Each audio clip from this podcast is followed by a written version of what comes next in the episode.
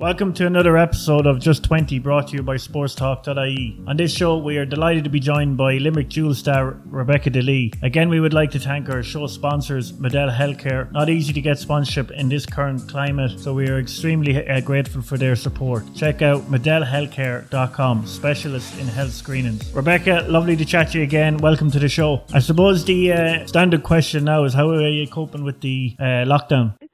It's bad. I was finding it hard enough at the start, but I suppose I got my operation on the 13th of March, Friday 13th. So I was kind of prepped for doing nothing anyway, you know, for the first four, five weeks, you know, and I have a few college assignments now to finish off. It'll take me up to the 15th of May, so it's not too bad. And are you having much uh, connection with your teammates? Um, yeah, there's a lot of, um, I suppose I have a few friends there with Limerick Camogie. We keep in contact quite a bit and Newcastle West Camogie are always putting up stuff so we're very much I'm very much involved in that and just kind of actually keeping games going and you know, things like that online. It gives me something to do as well, especially because I can't participate in any of the runs or the five kilometre runs or any like that. So I'm just kind of trying to keep myself busy by doing, I suppose, kind of management management jobs as well.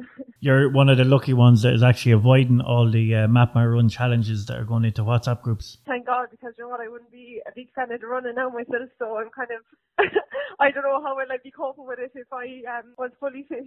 What has dramatically changed for you since the lockdown? Like, uh, obviously, you've still coursework to do, but um, had you employment or part time employment that maybe you don't have anymore because of the lockdown? Yeah, so I usually mind three children, so that's my part time job. It's It's nine to five, Monday to Friday. Um, usually during the midterm and summer. So I'd say there'll be none of that now this year. So I, I might have to try find something else. A lot of your teammates obviously are in college as well. They must be uh, struggling as well as regards uh, trying to find maybe part time work under the current restrictions. It's it's not easy. No, it's not easy at all. Like you know, I suppose like we're such I suppose with sport, like you're such an active person. Like you know, work training, work training. That's kind of your schedule. And I suppose to have neither now at the minute, you just kind of feel I suppose, lost and you're trying to, I suppose, fill the time by doing something else. But I know the girls are keeping active enough, like, you know, their train sessions a day, like, and they're always out there. Is it hard for them, though, to keep training and keep motivated in without a target or without, like, a set date for when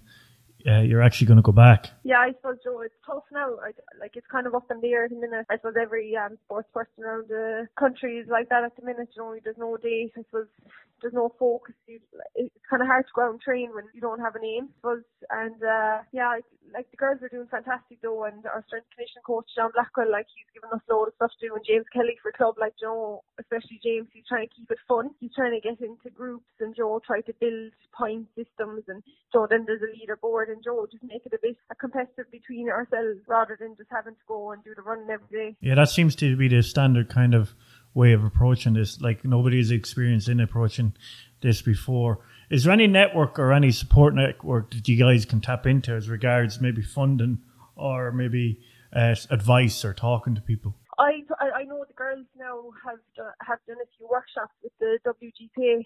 They're fantastic. Joe doing a lot of um, like I haven't been a part of them now, but I know the girls are talking about them and just show kind of motivational workshops just to keep them motivated, I suppose, and you know try to look at the outlook and try to come up with different things that they can do throughout the week, throughout the month, like give them goals other than just the sports side of it. So I think they found that very good the last day when they um, did it. Now I didn't do it myself, but the girls did find it very good. And just speaking of the WGPA, there seems to be a good network of girls in charge of that organisation that they're coming up with thoughtful ways of communicating with their players. Yeah, definitely, and they're always sending out um, like surveys. We got another one asking what we like more. Did we find the things they've already done beneficial? And you know, they're always trying to build on the feedback that we give them, which is fantastic. Like that's all you can ask for. And you know, they're really taking things on board like that. Like, Gemma there, she's fantastic. If you if you text her at any time of the day, she's back to you within seconds. Like you know, she's fantastic can't speak highly enough her. Yeah, it seems to be. I just looking in from the social media aspect of it. They do seem to be really be on the pulse regarding the looking after of their players and that, and that's good to see. And it can only help and promote the game. Yeah, no, it does. It promotes it massively, and you know, it's for us to look as players to see there's such a sport like that behind us. You know, it's great. Like, and we can really, like, we can, they'll, like, we can really go to them if we have any issues, if we have any problems, then we need to just, um, and they're really good at building on social media as well. And we'll get to your injury in, if, in a couple of moments' time. But if you were to play, do you, do you see either club or county coming back in 2020, or what's the kind of general feel for it down in Limerick? I like it's hard. It's like it's hard to know. Like we're only like you're watching the news like everyone else, but uh, I it's very hard to see county come back. I think personally, um, I just can't see it happening. Like we were meant to be playing first round of Munster Championship now next fifth or usually it's around the fifth of May, like around that kind of date, and then we build on from there. And championship's meant to be the first round of June, so I just can't see it coming back unless they do knockout. But again, then it's tough enough on players to try prep for that, and then they're saying we'll get two weeks before going back to train properly before we go into championship, which I can't see that doable either. Yeah, it, appears to be the kind of players, especially inter-county players, they're not that interested in playing behind closed doors. Like I'm not sure too many people want to secure a title with nobody in the stand or nowhere to celebrate after or no fanfare around it. Like, okay, you'll have the people watching in on TV and you'll have the journalists online and Twitter and all of that, but it's not the same. No, no, it's not the same. And uh, you know, most of the time, like when we go out and play, like you're going out playing for your friends, your family, you know, and for them not to be there and support you, it's kind of it takes away that I suppose that feeling of satisfaction or what you've trained for when you see them after a game or you get to go home and chat to them. And I suppose, you know, like, I know, well, my family anyway, like, they love coming to support the games, like, you know, they love going to the county matches or club games.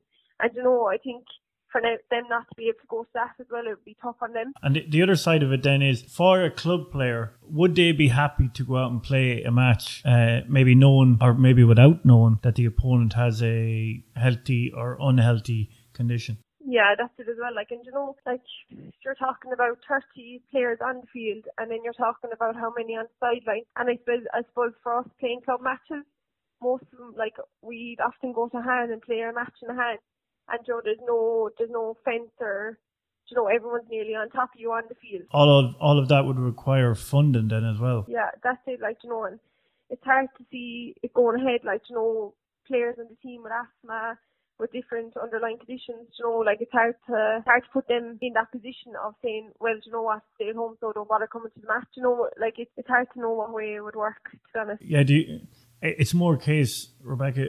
Do you think it should be we should all contact sport, especially in the GAA, be uh, left off until we have some sort of relief totally on social distance, and or do you see that we can get it going again this year with a little bit of the social distancing restrictions in place? Like, to be honest, like I'd love to say that it would go ahead, like for the girls training that much now. During this time, I'd say they're training more than ever. Like that's the vibe I'm, like that's what I'm getting from them. And you know, but it's very tough to ask players to go out and play against, like, be in contact with nearly what 50, 60 people just in that space of an hour, and to ask them then to go home to their families, you know, and like I can't, to be honest, I can't see it going like ahead at this moment in time. I want to take you back a little bit now, uh, away from the COVID nineteen. 2018, you find yourself named player of the game in the ladies football junior final after nailing uh, 2 1. Tell us how all that came about it's like a lifetime ago now.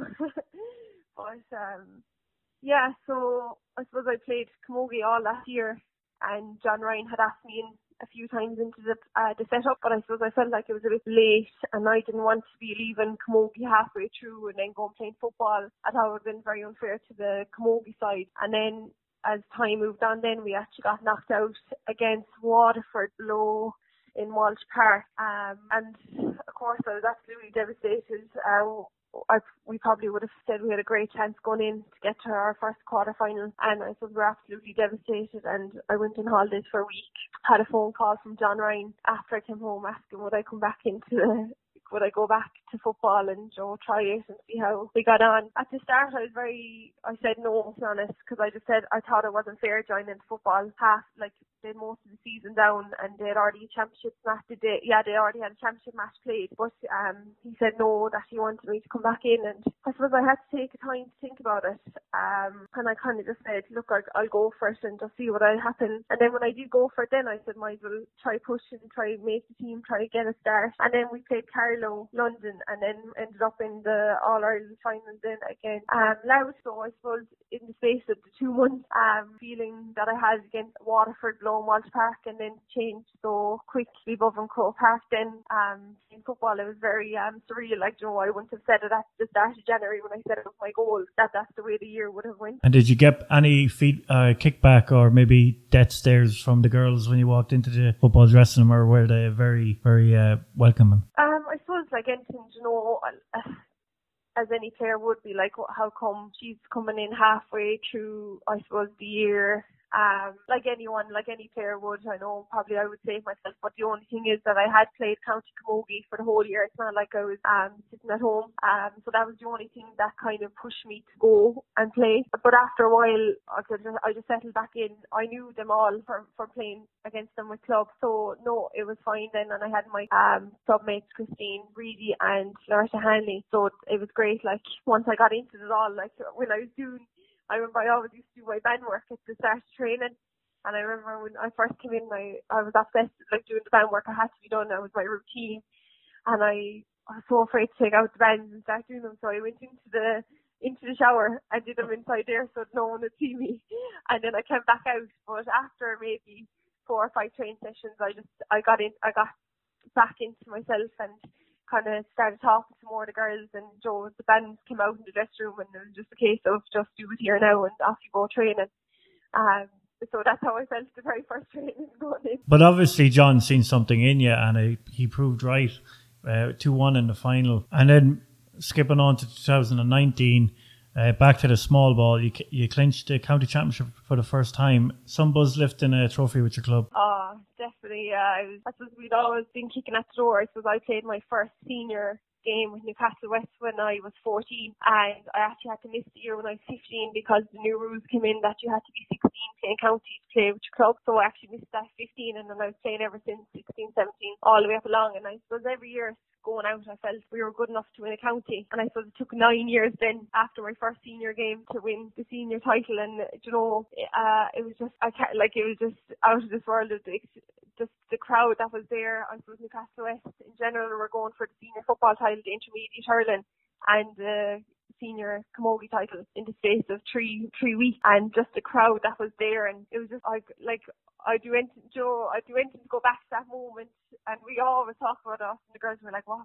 we used to go back there again," you know, just at that moment, just wanting to stay on that pitch and rough forever with each other, and just kind of like it was just surreal. Like usually we're at the other side of a hand in the semi final five years in a row after losing by a point, after losing by two points, and now we're in the county final after beating them, and it was just it was very it was amazing. Like it, uh, what it wasn't um it wasn't that we didn't believe it. It was just that we I just couldn't believe that it had happened, you know, and it like that it really happened. I suppose we had thought about all week and we said we're going to win it, we're going to win it. We were texting each other, we're going to say like we get to performance, we're going to win this, and um we got to performance, and I suppose James Kelly and Jamie Lee were unbelievable. Two young fella like two young fellas come in with such experience, and they just they just knew everything. They knew how to deal with us. They knew what to say to us. They knew what to get us going, and it just worked. Everything just clicked that year, yeah. And having tasted success both with county and with club, would it be fair to ask you which is better, or which would you prefer?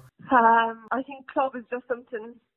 Something special. I think, you know, that's where you start out when you're seven or eight, and seeing people who trained you when you're seven and eight, the whole way up along, and you know even out that night when we were watching the pub, when we were watching the match back in the pub and everyone was there that trained us all the way up along and just, you know, big hugs and kisses and, you know, like you couldn't get a minute to even talk to the team because everyone was pulling you here and pulling you there. And it's just, just club that, that whole, I'd say maybe, cause when we went back to club, it was two months, two, three months of club were probably the best few weeks few weeks of training that I've done in a while now that I just really enjoyed it so so much. Yeah, well that's one of the beauties of winning your county championship is that you go back training for the provincials on the Tuesday or Friday night, knowing that you've reached your target for the year, you've succeeded in getting your goal, and whatever else is a bonus. You had a good run though in the provincials. Um, yeah, suppose we played the semi final um, against Scariff. Um, I suppose we were very, very disappointed that we didn't get the win over them. Um, we didn't really play perform at all. I think a lot of people and even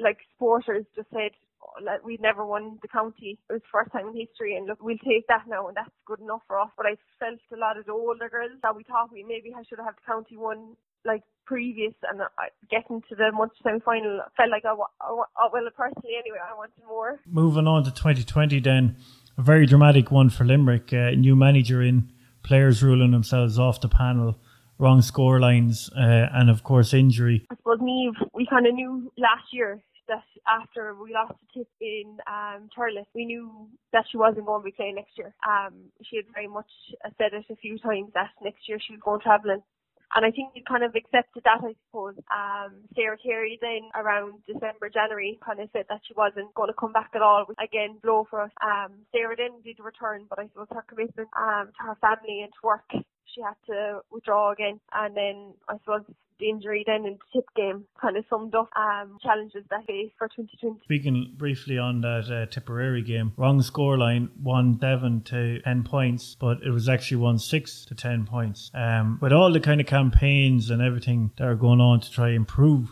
women's sport, that was kind of fundamental embarrassment that the uh, scoreboard was wrong, especially when there was actually people following the game. And I know uh, we've a link up with uh, What's the Score app, and we were following it with them and we had won six to ten points, and we were kind of wondering did we miss something either? Uh, what was your thought on all of that? Yeah, I just I suppose it wasn't till after the match that I heard of all of it. I had I was gone maybe 20 minutes into the second half, and I like to be honest, I think the girls knew themselves that it was one thing. They knew on the field because they knew that no one else had got that the seven the, a seven point. Um, but then when the ref then had said that that was the score, I suppose the girls then were like, geez, maybe we did miss a point, maybe that is the score. And I think the girls were kind of relieved in a way that they had gotten to draw, whereas they were actually down a point, but the ref had said they, it was a draw. So it was tough on them on the field as well.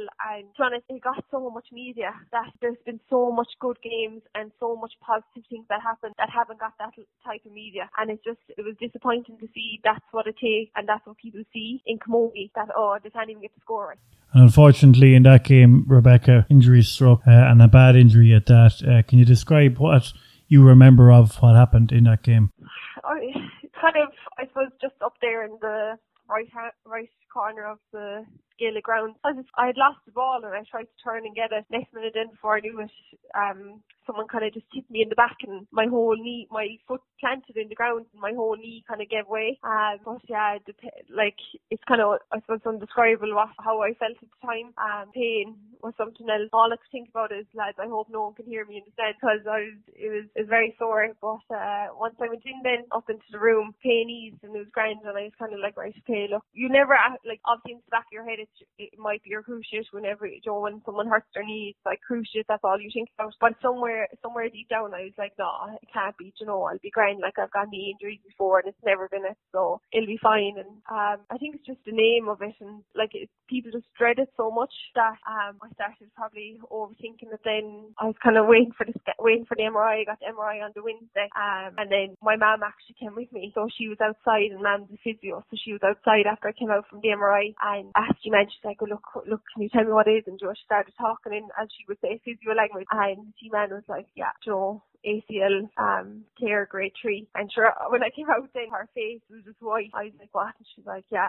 And so I, at the time I say she was more upset than I was because I had I hadn't really registered. Yeah. And then the whole way home, then I suppose I cried the whole way home. you you weren't. It, it, was from the actual say the impact. It was you weren't carrying a knock beforehand or feeling weakness beforehand in any other areas. No, it was literally just turn, try to get the ball. I had lost it, turn, try to get it, and I remember my just foot planted in the ground, and I, t- I my hips, my body turned, and I literally got a slight back kind of in the shoulder, and I suppose I turned then when I got that, but my whole leg just stayed where it was, and my knee just kind of buckled in, down, buckled in completely. So to use the COVID nineteen term, no underlying condition, just a freak, freak, an unlucky accident. Yeah, no, like I um, know, everything like you know, all all training, all sport, all the fields we've been on. Um, just I'm just I when I can actually see it happening myself. Um, I just, it's like it was kind of slow motion when it did happen. So I just remember I was like, no, you know, in my head I was like, it all happened so fast. Um, no, I never experienced anything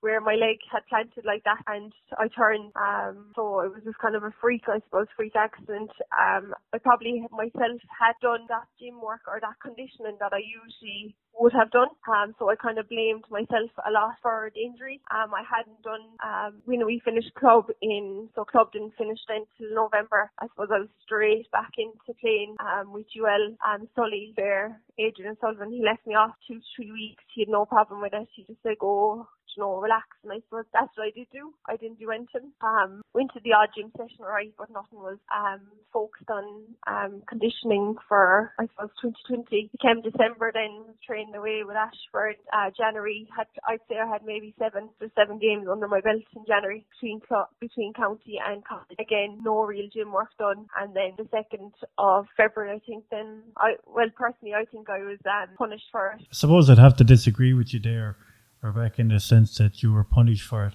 Like always with an injury like that and with a personal injury like that, you're going to blame yourself. And there's going to be uh, scenarios where a million different things go through your head. Could I have done this right or not? And that's why I asked you, had you any underlying conditions? If you're like, say, had a swollen ankle or a, a hip problem that you were maybe overcompensating or maybe an injury somewhere else. But the fact that it was actually a trauma, that it was a direct hit on the actual uh, knee itself, and just an awkward, unlucky fall. So I wouldn't beat myself up too much about what I should have done and what I did. I think it was just an unlucky, unlucky accident, and unfortunately, most sports athletes go through it. Friday actually had come up to me and she was just after doing hers. I think it was two weeks before that, and she, it was her it was her second time doing it. And I was like, oh, when she came up, I was like, oh, I'm so sorry to hear that. You know, I was kind of like, that that won't be me anyway. You know, but um, so I I keep in contact with Sarah quite a lot. Um, I suppose it's hard as well. Um, because every and I suppose my boyfriend Ray, he's done two, he's cruciates and he was just after back, he's just back after doing um one in 2018. He was just back from it but um, I suppose it's just hard as well because I suppose if I start, com- I one thing I said I'm not going to compare myself because or else I'll push it too far, like push myself too far. So I just kind of wanted to focus on myself. But yeah, I do um, pour from them, and it is great to hear their sides of things. But I suppose everyone deals with different things differently. So uh, that's what I kind of learned. I suppose try to deal with it myself and try to understand what's happened and try to get a new routine. That wasn't one of the requirements on your profile for a search of a new boyfriend. Was that they were to have a cruciate knee ligament injury, or indeed two? yeah. Just kidding. New app. I'm, I'm making it now in 2020. Yeah, Rebecca. Maybe as a rival to Tinder, you could call it Injure. yeah. Moving on is all I'd say. Uh, just the injury itself. Uh, it's a obviously it's a, a, cruciate knee ligament injury. How bad is it? It was a grade three. The the cruciate was a grade three. My MCL was um, a grade two and I had a chipped bone at the top of my uh, my knee. What are your steps for recovering now? Um, have you a date in mind when you want to come back, or have your program in place? Obviously, you have your program in place to to get back. I kind of ruled out 2020 in general, just for the whole year. I said I won't be back for club even if they get to a county final. Um, just I just ruled it out completely. Um, so I suppose the aim is in November, December, January that I'm back. Um, I suppose doing pre-season again, I suppose I'll have all the seeds, I'll probably have all the strength behind me, um, from doing my rehab. That probably would be my aim at the minute. Um, I suppose I was just more, I, at the minute it's hard to look down that far because at the minute I'm just trying to get my full leg extension, trying to get it on the ground, trying to get, um, you know, full motion in my leg. So it's kind of hard to that at the minute, even though I know what is coming, but the, I'm just trying to focus on, I suppose, it's literally week by week and see how much I've improved see when I need to go back and work on more and just follow the program that they're giving me, do core, do my band work. So what I do actually it's funny. Um I pretend I have I have to go train on Tuesdays and Thursdays at seven PM. That's what I'm kind of starting to do. Then you know, I have a time, I have to go, I have to go do it. Um training I wouldn't miss it if I had to go train on a normal Tuesday night, so I have to go now on a Tuesday night at seven. So that's kind of been working for me for last last maybe because I I suppose I was very um found it hard to be motivated for the first kind of oh, what's it all for, why I bother? Um, but I just kind of had to say, look, I have to get on with it now and just do your rehab. Joe, future, future me will thank me now with all the work I'm putting in. That's the way I was looking at it. Yeah, well, it's natural to, to feel a little bit down and feel a little bit kind of as if there's no light at the end of the tunnel with regard to the 2020 season, especially after a couple of very successful years. Uh, unfortunately, you missed out on the success of the Ashbourne Cup UL team, making it five in a row. UL have been extremely dominant over the last couple of years. What was it like to play Camogie in UL? And it seemed to me that there was really a full college driving that success forward, not just one person. Oh definitely. And like you said, one person. Like Adrian's excellent. Um, Neve Ryan also super. Like Sheila Miner was involved there. Cotavan, like all them people. But UL in general, it's just there is no difference between the men's and the women. Like it is just level across the board, and it's kind of one of the first setups that I've been involved in where you're just treated as an athlete, like a player. You know, it doesn't matter who you are or like so equal to the men's side. You just get everything as well. And I think that's Sully as well pushing that. And I think Rowan is, is guiding you well. It's just excellent. It's first setup I've been involved in that so professional. Last year you were with us for the All Ireland uh, semi-finals and finals. Uh, how did you enjoy your punditry roles? Yeah, Joe, it was great crack. Yeah, what you were pushing women's sport, but also at the same time, like it was just it was great fun and like you just get, like we got to experience there Croke Park from I suppose a different a different view. I suppose in 2018 I was blowing the pitch plane and in 2019, then I was up in the stand, um, watching the game and taking down notes, analysing the game, as you could say, and reporting afterwards, being on the pitch afterwards in Croke Park and doing a match report. So, like, it's great to see the two sides of it, and it was great fun through the whole thing. The Camogie Association are really doing a lot of work in building up the uh, profile of the game, especially with the live streams. I know Fiona Hickey that day, she was also working with uh, RTE on the co-commentary. Uh, it really gives you a kind of insight into what's involved in actually promoting just the one game. Yeah, no, and a lot of work does go into that you probably wouldn't notice as a player. And but at the same time, then when you are a player and you do like when the girls were being interviewed after the All final by yourselves and different people, like it's just great for them players like to express how they feel uh, just in that moment in time and uh, like getting that recognition that they deserve. Um, but the Camogie Association now with the live streams and they're really pushing that, and I think people are really tuning into like the quality is is good. The Galway and Limerick game was streamed, even though I say it wasn't too pretty watch that match now. But um, like again, it was still promoting the game. That's what you want. You want it out there. You want people knowing about it. And um, the rules as well were great. The hand pass dropping at the Hurley, the hand pass goal. Like I think if we could really enforce them, I really enjoyed them, and I think if we could enforce them, it would even um, build the game again. I do agree with you that that game wasn't a great game, but you're not going to get every game of basketball or soccer or football or hurling that's going to be a brilliant, brilliant game. But I do think that atmosphere adds to all games, and uh, especially when you're looking at the Camogie and it's empty stadiums. Yes, it's great to have the double headers, but when there's no atmosphere in a stadium, it's absolutely horrific. And I feel that if they brought it down, brought the games back down to a smaller venue where you could look in and see that there was people at the games and a little bit of atmosphere, it will entice other people to go and to say, yeah, we want to be part of that. But at the moment, I think the empty stadiums and especially the crowds streaming out of the grounds as soon as the Camogie begins to play start up, I think that is a negative on what they're trying to do. Yeah, exactly.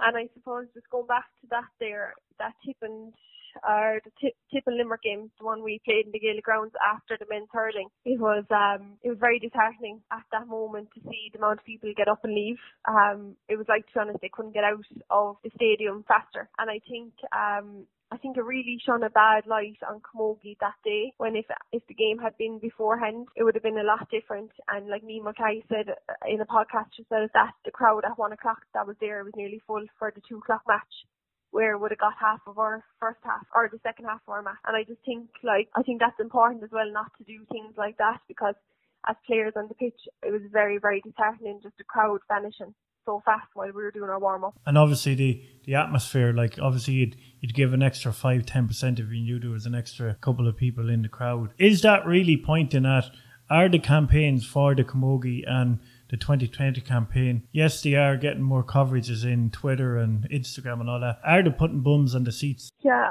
I personally like just from that game alone, I it's hard I can't say it has put bums on the seats because the amount of people that left that day, the place was it was packed, and then for everywhere to be white, and there are only a few people that would have been there anyway. That probably would have come to watch the match were left, um, like friends and family. So it was very disheartening. Um, the 2020 campaign, yeah, it has got a lot more coverage um, on social media the live streams, but as in attendance at matches, um, can't say it has. Moving on, so to our last couple of questions, we had a couple of fans that wanted, our supporters that wanted to ask you a couple of questions. Uh, we put it out on our Instagram there. Uh, yesterday or the day before, and we got a couple in. So, one question is, what's your take on renaming Camogie to women's hurling? Yeah, I like I, I suppose it's hard to know. I suppose Camogie, it'll hard to, it's hard to get rid of that name. I think it'll be always it'll always be Camogie. I think everyone has known it as Camogie. It'll be hard to change it. Um, women's hurling, yeah. To be honest, I don't I don't know. Um, I think personally, I'll probably always call it Camogie. It's just because it's just kind of embedded in me now at the minute, and I think the same for everyone. You know, I play Camogie. Um, but yeah, they like. I, I wouldn't see any issue with changing it. I don't see the point in changing it either. Um, I just think the rules need uh, need to be changed and need to be pushed, which they are. I think it's the quality of game that we're going for, and it, it, it shouldn't really matter too much what it's called. But I know the women's hurling page they're very good for promoting it now, and I think that's also fine the way it's called. Um, it's probably not really answering the question. Um, I don't really have an issue with the name of Camogie. I just had an issue. I have an issue with the the rules and I suppose the standard that we're trying to get up to be equal to the men's. Yeah. Yeah, I do agree with you. Like uh, camogie to women's hurling, I'd much rather call it camogie. Probably if I was given a choice between uh, camogie and women's hurling, I'd probably drop the women's and just call it hurling. But like it's still masking over the fundamental issues that camogie currently have in trying to get people to the game. But I would also second that on what you've said about the women's hurling uh, Twitter page anyway, and the content. It's excellent. So whoever's in charge of that, kudos to you and keep it up. The last one then is who is the number one camogie player in the country at the moment? Go and put to your head if you're to say who is the best. Who's the best? Do they have to be played right now? I suppose I would have, um, if I had to pick someone, I probably would have just said Neve, Niamh Mulcahy. Um, I know now she didn't play this year, but I suppose she's playing club. But the reason I picked her, it's not just from her, for her on the pitch, but like the commitment that she puts in off the pitch I just think it's so like it's inspiring to be honest because I just see it's only when I'm stepped out now of sport that I see how hard it is to train on your own and train without people. And like Niamh there would go running herself to the field take 50 sliotars and train for an hour on her own not a bother. Um she'd be at the pitch an hour before training and taking her free free her eating is perfect like Joe she's so dedicated. And I just think that like outside of being best like I suppose on the field like she also is the best athlete off the field as well which is which is very difficult, I suppose, to do on your own. And I'm only noticing that now, so I probably say Niamh Mulcahy, yeah. Well, thank you for coming on the third episode of our Just 20 podcast. Rebecca, it's been an absolute pleasure having you on. Great to hear your stories and your thought on Camogie and your injury. Uh, we're not going to lie to you and say that it's going to be an easy road back for you to the pitch, but with the help and support of all of that is around you, uh, we wish you the best of luck and we'll be with you all the way for anything that you need. And uh, we'd like to thank our show sponsors, MEDELHealthcare.com. Uh, they are experts in health screening, so check them out if you want a sports health screen or a health screen.